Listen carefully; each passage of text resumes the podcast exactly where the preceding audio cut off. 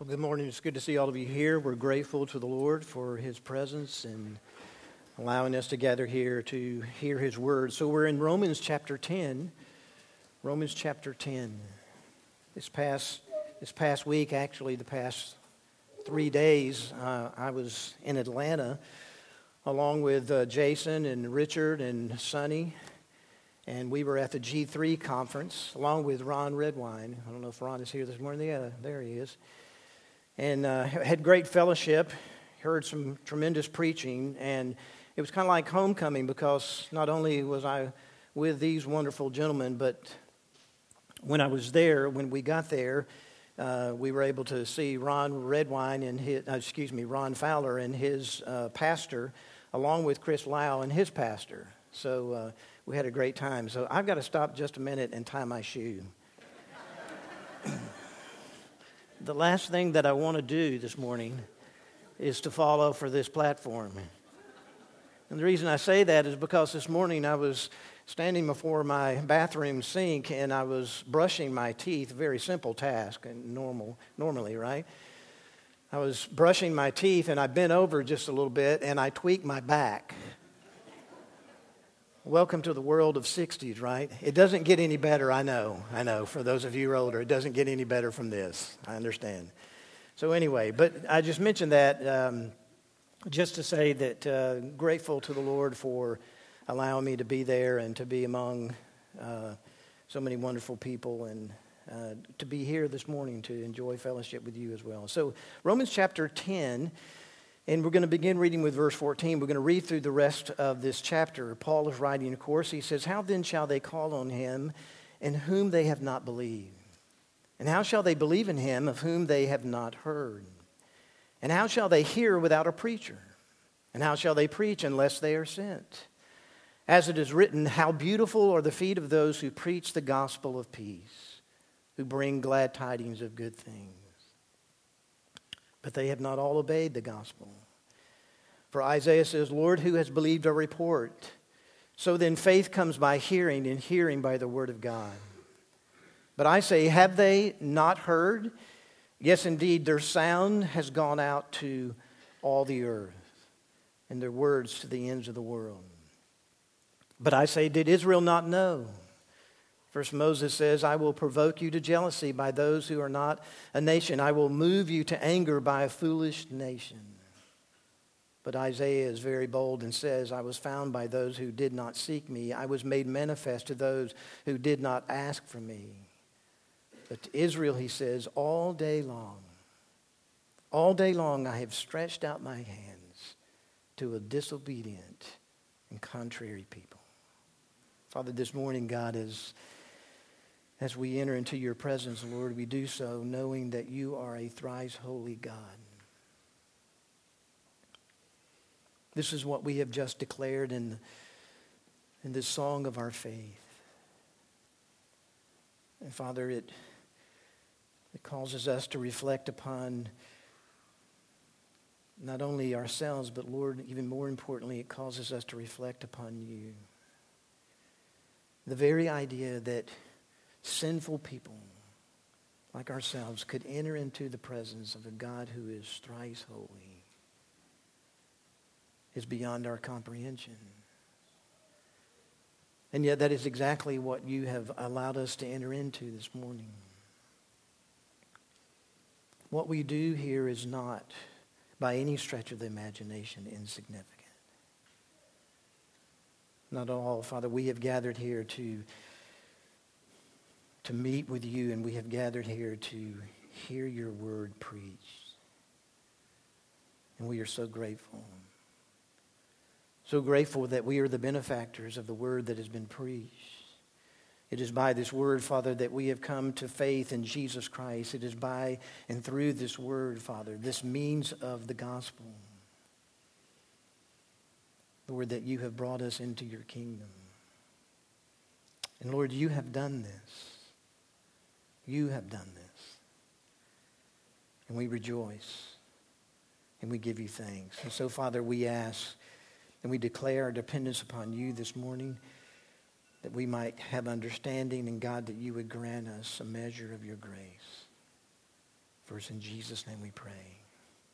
Amen. Over the last month or so, if you've been paying attention to, to the news, the, the big news cycle, which is now nothing more than a trickle, was the debacle that took place in the evacuations of Americans out of Af- Afghanistan.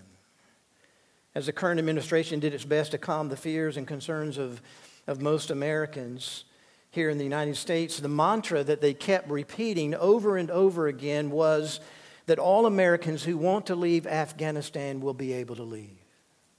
How many of you remember that as you were watching whatever the source of news that, that you might have been looking to?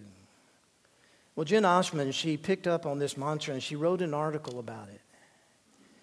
And she said, on the surface, it seems like an odd description. She's referring to this, this question Don't all Americans want to leave Afghanistan? She writes, Who actually wants to stay in a place where the Taliban are figuring out, figuring out what it looks like to rule again?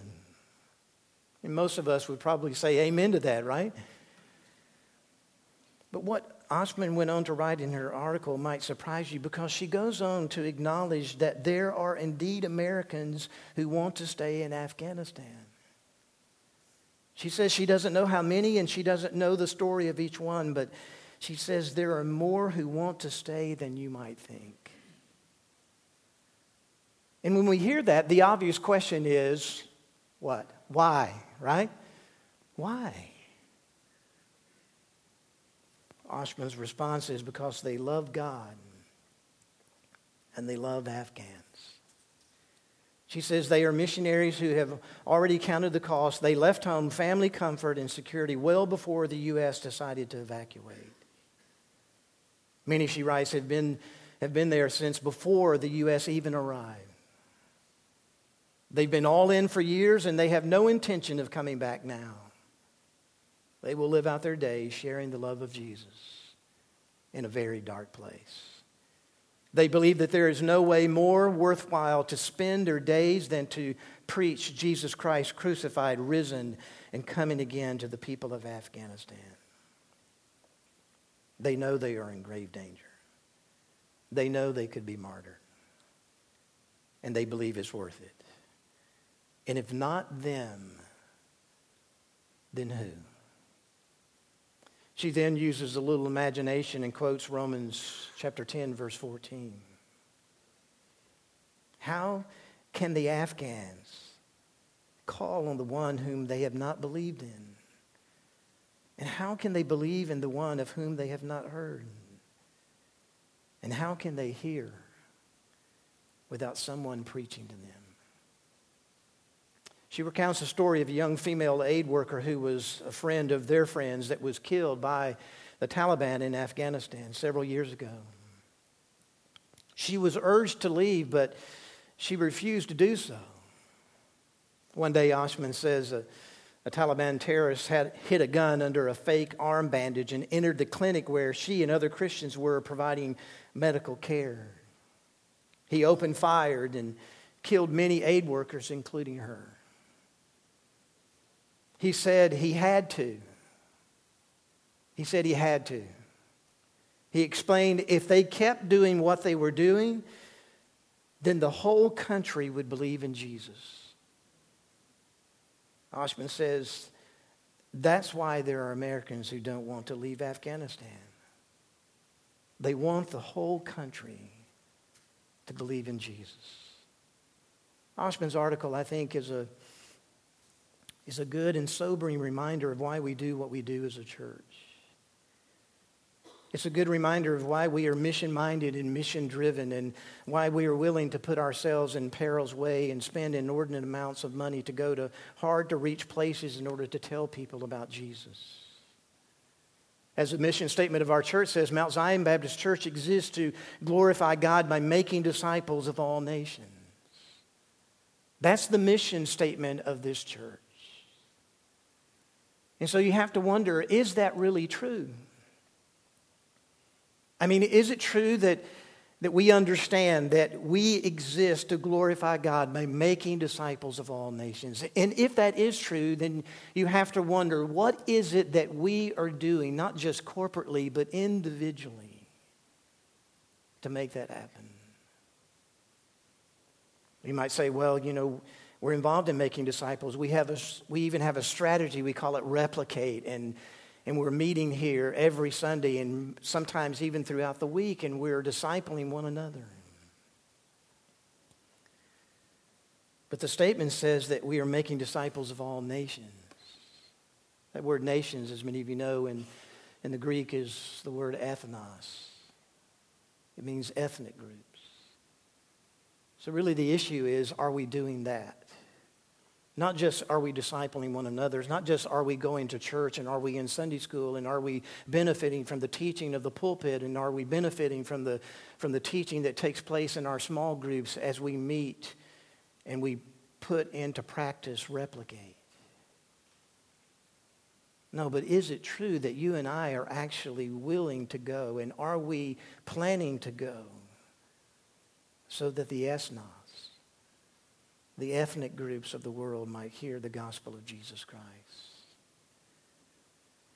Well, whether it is or not, Romans chapter 10, verses 14 through 21 helps us to see why this mission is so imperative. Now, some of you may remember that when we last looked at Romans chapter 10, that our attention was focused on the last 13 verses. And it's in those first 13 verses that Paul makes it quite clear that there are only two kinds of righteousness there's God's righteousness, and then there is our righteousness. And the difference between the two is, is really the difference between heaven and hell. God's righteousness saves, and our righteousness condemns. And this, as Paul reveals in the first few verses of chapter 10, is why Israel was not saved. They were not saved because they were trusting in their own righteousness. As he points out in verse 3 of chapter 10, they were, they were ignorant of God's righteousness, and because they were ignorant of God's righteousness, they sought to establish a righteousness of their own which led to their blatant and rebellious refusal to submit to the righteousness of God. And that in turn blinded them to the reality that Christ is the end of the law of righteousness to everyone who believes. Or as Richard Halverson puts it, Christ is the end of the law as a way of attaining righteousness. In other words, what what Paul is telling us in the first part of Romans chapter 10 is that to attain true righteousness or to attain to God's righteousness is by faith. It's not through the looking to the law, but it's through looking to Christ. It's through believing on Christ. And this is the way of salvation that Paul lays out for us in verses 9 and 10 of Romans 10. As Paul says in verse 9, if you confess with your mouth the Lord Jesus and believe in your heart that God has raised him from the dead, you will be saved. So, what must a person do to be saved? First, a person must confess Jesus as Lord. To confess is to say the same. It means to affirm or to agree. And what we are affirming or what we're agreeing upon is the truth that Jesus is Lord. That is, we're affirming that Jesus is God, that He is the one who is supreme in authority and in power. Secondly, Paul says we must believe in our heart that God has raised Jesus from the dead. That is, our faith must be firmly rooted in the resurrection of Jesus Christ. Why? Because the resurrection is the foundation of our faith. It is, it is, the, it is the hinge, as someone has said, that, that the whole of Christianity turns. See, the resurrection is a validation of who Jesus is. And it's not just a validation of who Jesus is, it's a validation of what Jesus accomplished. And so Paul says that if we do this, that is, if we confess and if we believe that Jesus is Lord and that he has been raised from the dead, Paul says, without any reservation, you will be saved. Or as he puts it in verse 13, which as I said a couple of weeks ago, is just another version of verses 9 and 10. Whoever calls on the name of the Lord shall be saved. To call upon the name of the Lord, you see, is synonymous with saving faith. So in verses 1 through 13 of chapter 10, what Paul does is he shows us the way of salvation. But here in verses 14 through 21, he shows us the means of salvation. And when I speak to the means of salvation, I'm really speaking primarily of the things that God uses and that God has given to us in order to bring us to faith in Christ. And the primary means that Paul highlights in these verses is the preaching of the gospel and those whom God has sent. And all of this, you understand, is, is being presented to us by Paul in order to give us some background for Israel's rejection of the gospel. So, if I were to give you an outline this morning, I, I would simply point you to two things. First, I would point you to the process.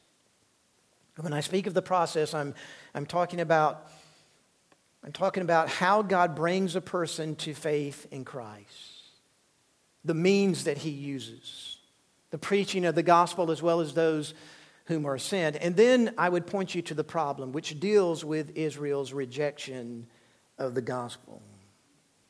So let's begin by looking at the process. As we look at the process that, that God uses in order to bring people to faith in Christ, I'd, I'd like for us to go back to verse 13 as we walk through these verses, because it's here in verse 13, as we've already seen, that Paul makes this statement that whoever calls on the name of the Lord shall be saved. Now, I think most of us, as we read that, we know this to be a significant promise. And it's a promise that we hold to, it's a promise that we believe in. But then immediately, he follows this promise up with a series of rhetorical questions in verses 14 and 15. And the reason he does this is really just to show us how God accomplishes the salvation of sinners. So he begins with verse 13 saying, Whoever calls on the name of the Lord shall be saved. So this really is this is the culmination of everything that we'll see in verses 14 and 15. So he's kind of working backwards, so to speak.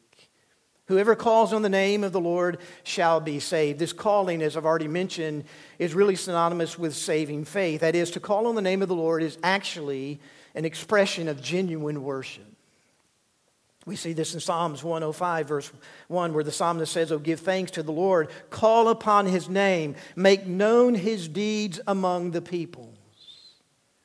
I mean, just reading that verse, you, you have to admit it comes across as a, as a call to worship, doesn't it? And that's because it is. It is a call to worship. As John MacArthur says, the, the word Lord represents God's covenant name, Yahweh or Jehovah. Therefore, he says to call upon the name of the Lord was not a, a desperate cry to just any deity, whoever, whatever, and wherever he or she might be, but a cry to the one true God, the Creator, Lord of all men and all things.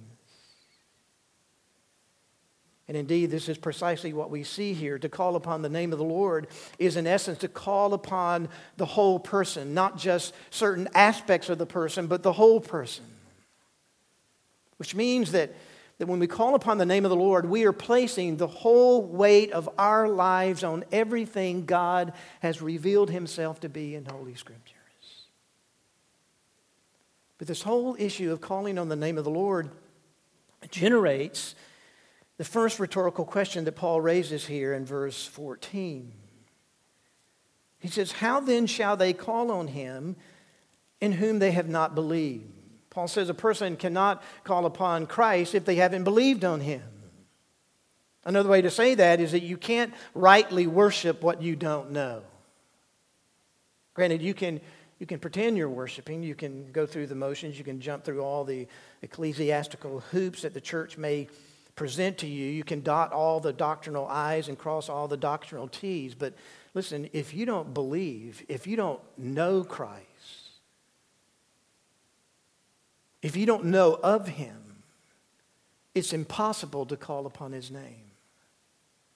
James Montgomery Boice says that intellectual understanding without commitment is not true faith, but neither is commitment without intellectual understanding. You know, oftentimes in the church, we're, we're guilty of emphasizing over and over again that when we believe on Christ, this is not just intellectual assent to who Christ is. As it's to minimize the intellectual, intellectual nature and process that takes place in a believer's life. What Boice is telling us is that if we truly believe in Christ, then our minds must be engaged in knowing who Jesus is and knowing what He has done for you. I mean, how can, how can you and I really and truly enter into worship with, with God and worship His Son without knowing who His Son really is? And without, know, and without knowing what He has done for us. This, you see, is the kind of belief that Paul calls for us here in verse 14. We can't call on the Lord for salvation unless we have, we have content. That's what, that's what Boice says. He says true saving faith has three elements. Number one, it has intellectual content or intellectual knowledge.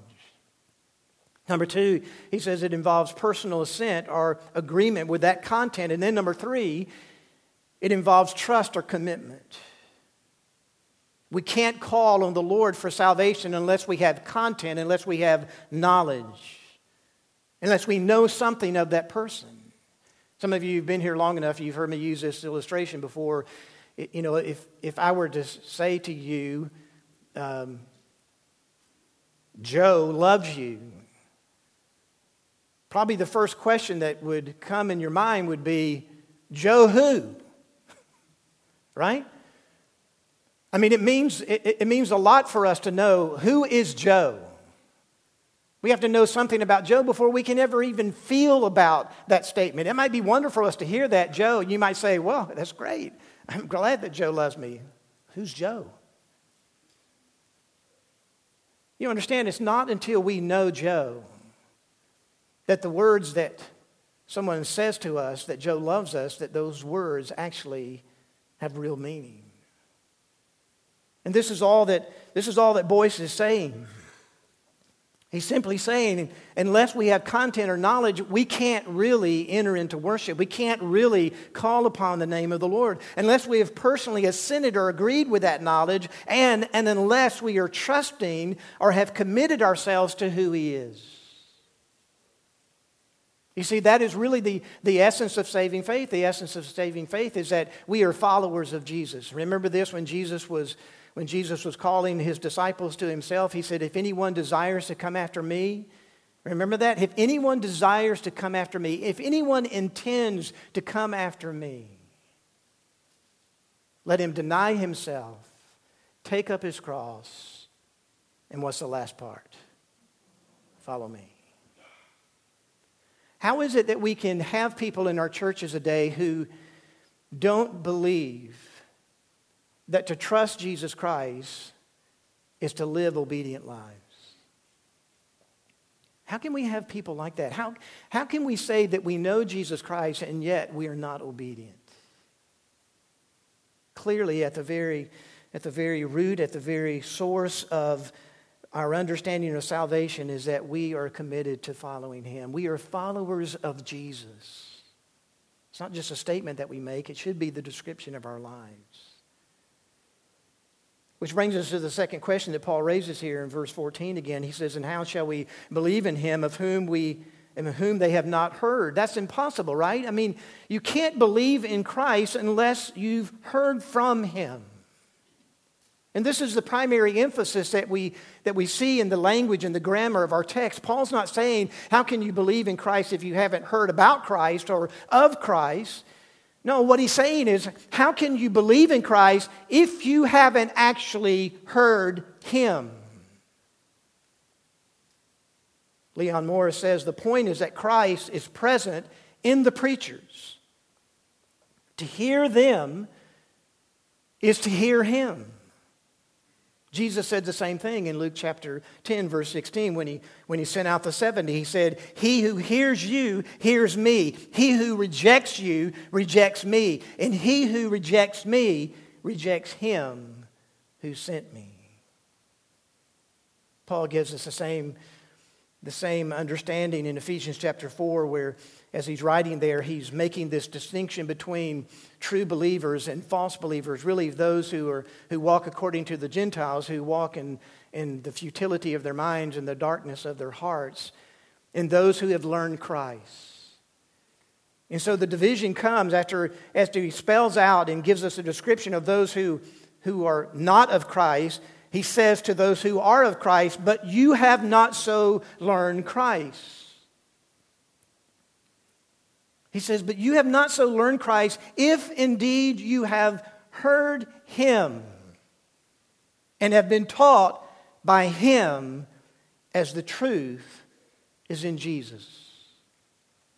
So it raises the question how, how had the Ephesians heard Christ and been taught by him? Well, they had heard Christ and had been taught by him through the preaching of Paul and the other apostles and teachers. In other words, they'd, they'd heard the word of truth, they'd heard the gospel, and through the message of the gospel, they had heard Jesus. And the same is true for us. You see, the reason that, that we came to know Christ, the reason that we were able to learn of Him is because we heard Christ speak to us through the inward call of Christ, through the preaching and the teaching of the gospel. The truth is, we, we hear Christ speak and teach every time we read the Word. We hear him speak and teach every time we gather corporately and receive instruction from his word. And the reason that we hear Christ speak and teach is because, as Paul says in Ephesians 4 21, is the truth is in Jesus. That is, whatever truth is, Jesus is the embodiment of it.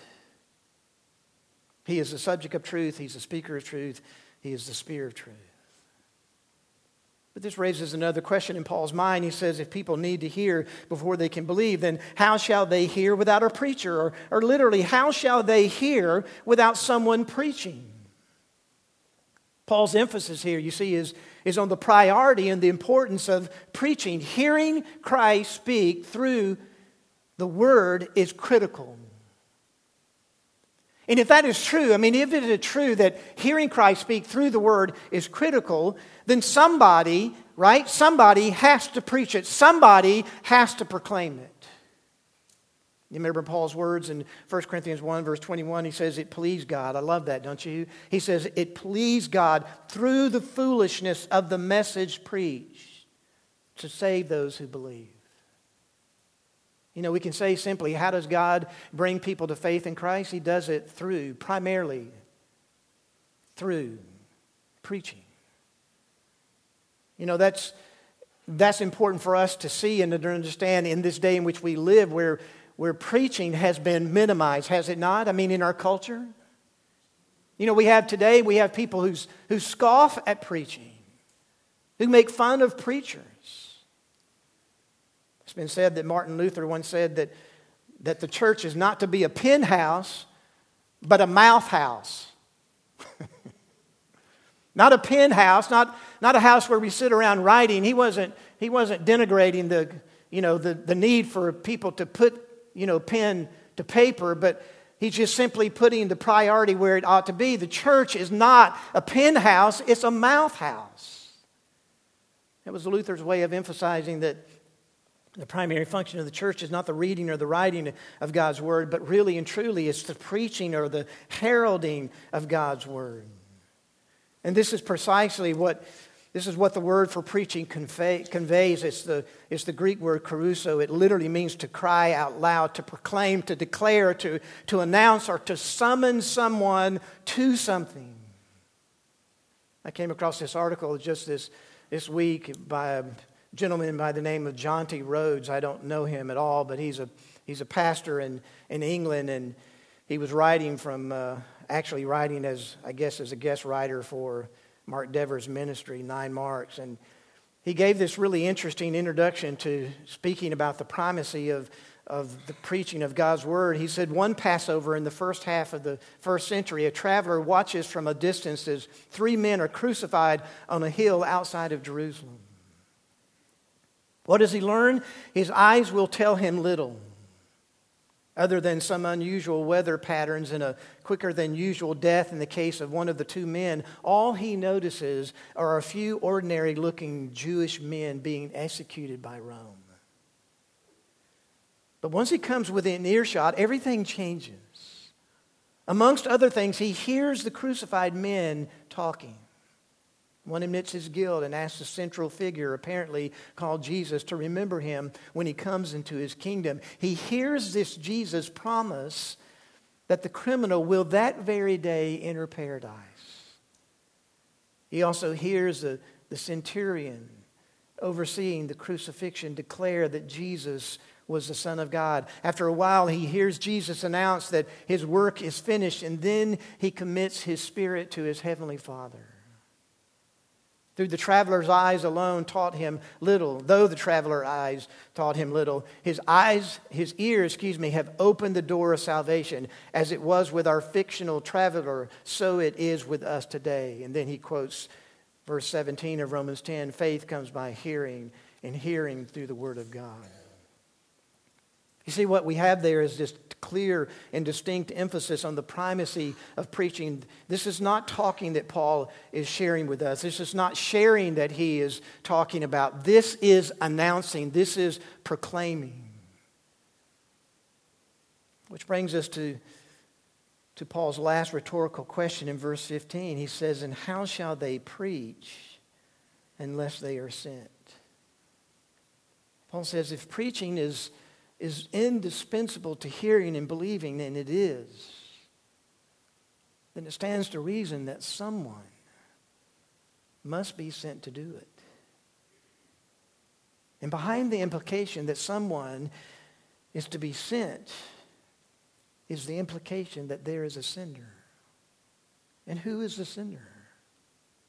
Well, ultimately, the sender is God Himself. Now, we all know well that that God uses means, and, and that is true here in this case. God accomplishes this work of sending through his church, doesn't he? Because he charges the church with the responsibility of setting apart those whom God has called to go. We see it in Jeremiah chapter 1, verse 5. Remember, as God spoke to Jeremiah, he said, Before I formed you in the womb, I knew you. Before you were born, I sanctified you. Literally, he says, I separated you. And then he says, I ordained you. We could say he set Jeremiah apart to be a prophet to the nations. Acts chapter 13, many of you know this account the scripture tells us that, that the church of Antioch, that, that, that Paul and Barnabas reached a point to where the church gathered together. And as they ministered the Lord, it says in verse 2, and fasted, the Holy Spirit said, Now separate to me Barnabas and Saul for the work to which I have called them. Then, having fasted and prayed and laid hands on them, they sent them away. God, you see, through the agency, through the means of his church, sent Barnabas and Paul. And Paul himself speaks of this in Galatians chapter 1, his own, his own calling, his own sending, when he said that it pleased God who separated me from my mother's womb and called me through his grace to reveal in his son, to reveal his son in me that I might preach him among the Gentiles. You see, the reality of what Paul is conveying to us here is that that this sending action, although God uses the church, it all begins with God. So the picture of God's work in calling people to himself is, is complete. And what is made crystal clear to us is that God doesn't make this happen by simply snapping his fingers. No, he uses means. He uses people. He uses his word. As John Stott points out, if you look at Paul's questions in reverse order, this is what it looks like Christ sends heralds, heralds preach, people hear, hearers believe, believers call, and those who call are saved. The Stott says, unless some people are commissioned for the task, there will be no gospel preachers. Unless the gospel is preached, sinners will not hear Christ's message in voice. Unless they hear him, they will not believe the truths of his death and resurrection. Unless they believe these truths, they will not call on him. And unless they call on his name, they will not be saved. Salvation, you see, is not merely God's sovereign election. Not at all. To speak only of that would be a, a disservice and an injustice to what the Scripture teaches us. It's also about God's means and our response to those means. it's about human responsibility as well. And this is what Paul celebrates in verse 15, quoting from Isaiah 52, verse 7. He says, As it is written, how beautiful are the feet of those who preach the gospel of peace, who bring glad tidings of good things.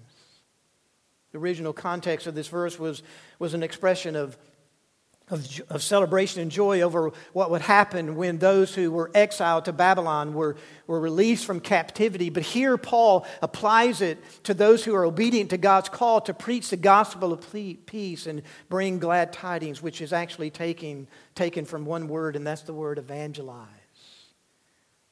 You see, in essence, what Paul is showing us is that you and I are called, I mean, particularly myself and others who are called of God as preachers of the gospel are called to evangelize good things. The point is, is that if the feet of those who declared the release of the Babylonian exiles was described as beautiful,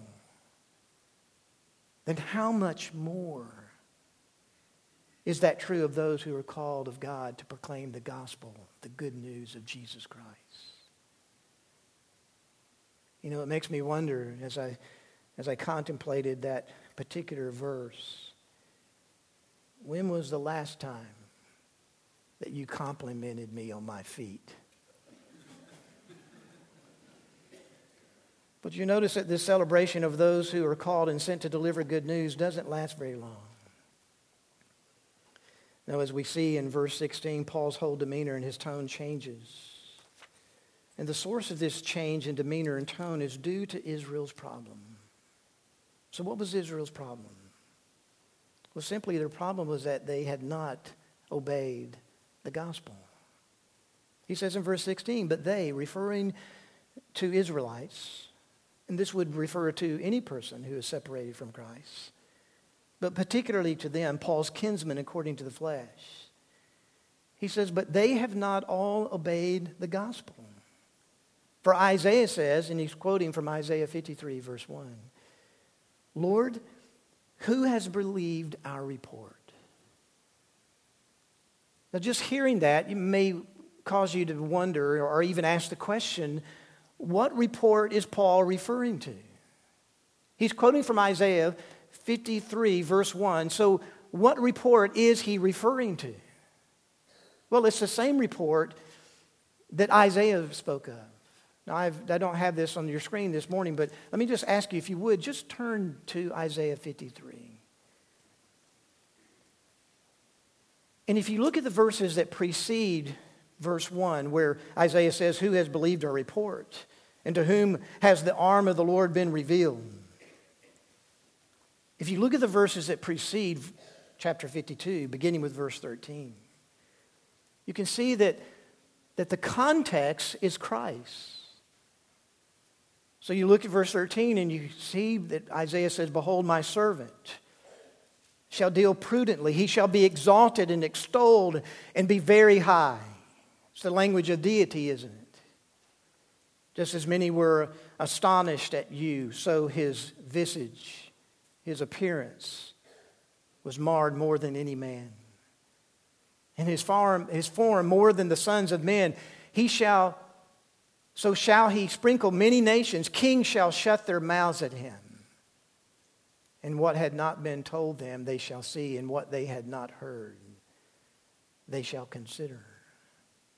Clearly, we know that who Isaiah is referring to is Jesus.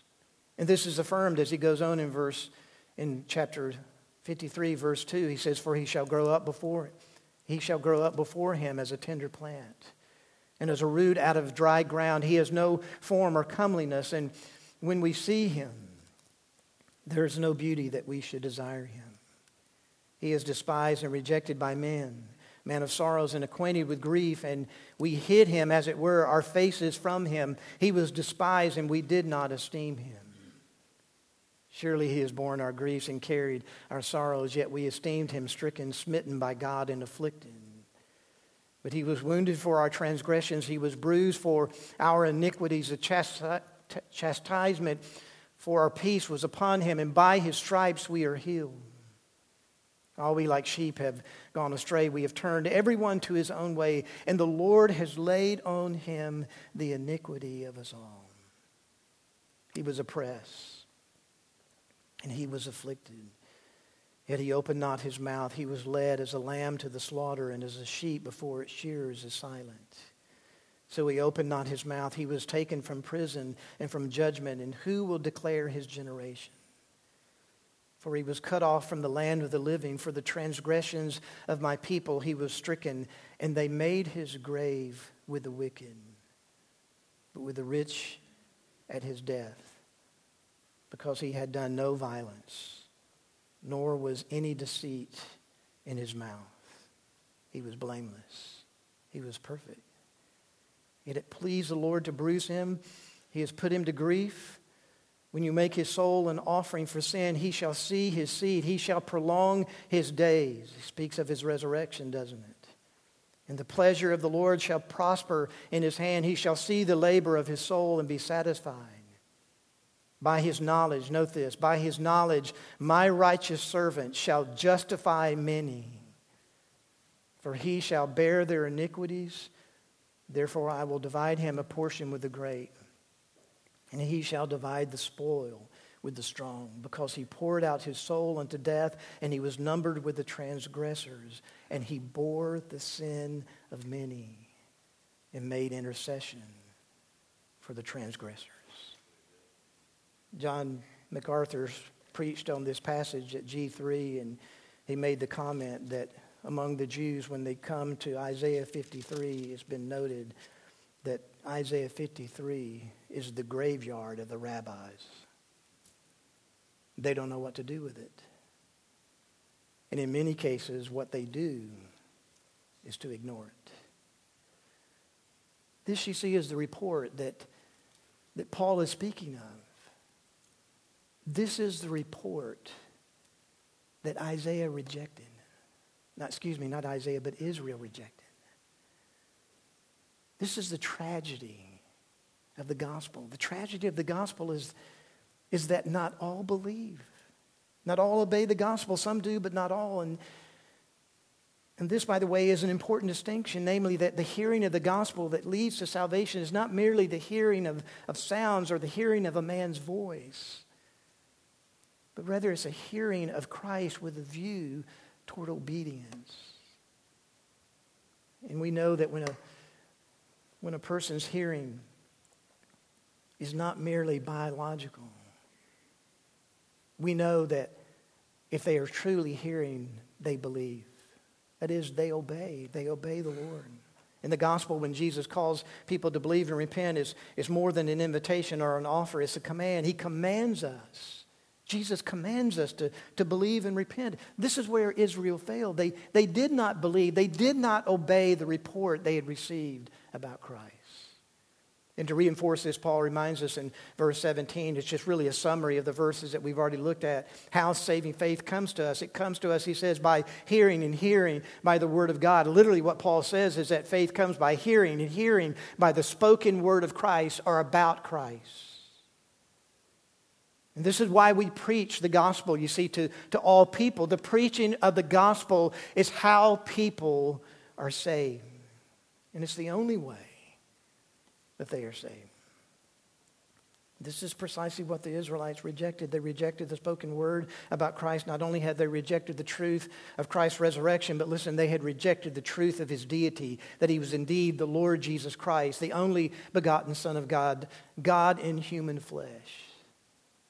So, why did the Israelites not believe? Why did they reject their Messiah? Well, this is the very issue that Paul addresses in the remainder of this text. He offers up two questions as a possible answer to this problem, and with both questions, he gives a swift reply.